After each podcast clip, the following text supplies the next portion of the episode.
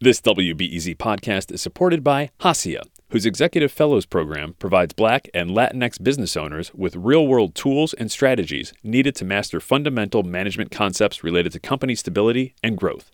Registrants learn through one on one executive coaching sessions with subject matter experts in the areas of finance, business development, operations, and legal.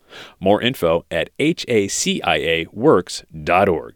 Good morning, everyone. Happy Friday. I'm Adora Namigadde, and this is the rundown. President Joe Biden is toasting a new labor contract and the reopening of an idled vehicle manufacturing plant in northern Illinois.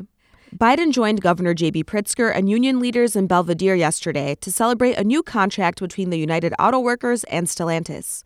It's a $5 billion deal that the White House helped broker. It includes a commitment to reopen the shuttered Belvidere plant after eight months of being idled. To bring thousands of jobs back to Belvidere. They'll reopen that plant assembly, build mid sized trucks, state of the art battery factory, and a parts and distribution center right here in Belvidere. Biden then appeared at a campaign fundraiser in Chicago. In response, hundreds of Palestinian supporters blocked traffic on the near west side yesterday, protesting his administration's ongoing support for Israel. The Chicago Coalition for Justice in Palestine has organized nearly a dozen demonstrations across the city since the Hamas attack on Israel last month. Demonstrators want Biden to withdraw financial aid to Israel and for the president to call for a ceasefire in Gaza. Chicago workers will soon earn at least 10 days paid leave annually, double what they're currently guaranteed. A majority of alderpersons approved expanding Chicago's paid leave, giving workers five additional days that they can use for any reason. Here's alderperson Michael Rodriguez. Study after study shows paid leave increases worker productivity and worker retention. The proposal passed yesterday includes concessions for small businesses. But major business associations like the Chicagoland Chamber of Commerce still opposed its passage. Alderperson Brendan Reilly says businesses can only absorb so many new regulations at one time. How much pain this business community can endure with regulation upon regulation upon regulation being layered upon them in very short order. The policy goes into effect December 31st. The federal corruption trial of ex Chicago Alderman Ed Burke is delayed once again after an attorney in the case tested positive for COVID 19. Opening statements in the long time coming racketeering case were finally expected to happen yesterday after a slow jury selection process this week. But one attorney tested positive for COVID and two others have symptoms. That pushes back proceedings until next Thursday at least. A jury still has not been selected. In September, the Biden administration cleared the way for hundreds of thousands of Venezuelan migrants to get expedited work permits, and a pilot program launched yesterday that helps with the logistics. In Chicago, between 150 and 300 migrants per day will be transported to a legal clinic and will get help with paperwork. Here's the Resurrection Project's Erendira Rendon speaking with WBEZ's Reset immigrants, you know, come here to work and come here to be able to provide for their family. Um, and I think what you're going to start seeing is when we're given the opportunity to do so, we do register, we do apply for that work permit, um, and we guard that work permit like it's the most um, valuable treasure that you could ever have.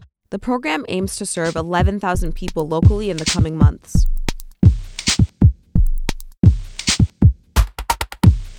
In quick hits today, Let's round up some of the biggest news from Illinois lawmakers who finished their fall session yesterday. Lawmakers have approved a measure lifting the state's moratorium on new nuclear reactors to produce power. The measure allows for construction of small modular reactors that would produce no more than 300 megawatts of electricity. Supporters say the measure is needed as the state continues transitioning away from fossil fuels, such as coal and natural gas. However, lawmakers adjourned for the year yesterday without voting on a proposal to preserve the Invest in Kids Act. The school choice program offers a tax credit in exchange for scholarship donations that send lower income kids to private schools. Hundreds of families and advocates were in Springfield this week in an effort to save the program. But without enough support from Democratic lawmakers, the bill to extend the act was never considered. Now it's going to end in December. Advocates say they will try to revive the program in the spring legislative session. And state lawmakers also left Springfield without a plan on how to elect members to Chicago's school board. The first election is next November. Senate President Don Harmon is calling for electing all 20 members then. But State Representative Ann Williams' plan is to elect half of the board members, with the other half appointed by the mayor. The lawmakers won't be back in Springfield to hash out those details until January. This weekend, it's going to be mostly sunny skies, but with some cloudy skies on Sunday. Highs in the low 40s to low 50s both today and tomorrow. That's it for now. Later today, the Israel Gaza war is a tragedy for so many people in Chicago and throughout the world. I asked some local religious leaders how they're talking about it with their congregations. Our community cannot just bottle it up. I don't know why the world isn't out on the streets right now, quite frankly. So, if we can't inspire people to dream of a better day, then why, why what are we doing? Hear how two local rabbis, a Muslim sheikh, and a Christian reverend are responding to the war. That's later today at 1 o'clock. I'm Adora Namigadde. Thanks for listening.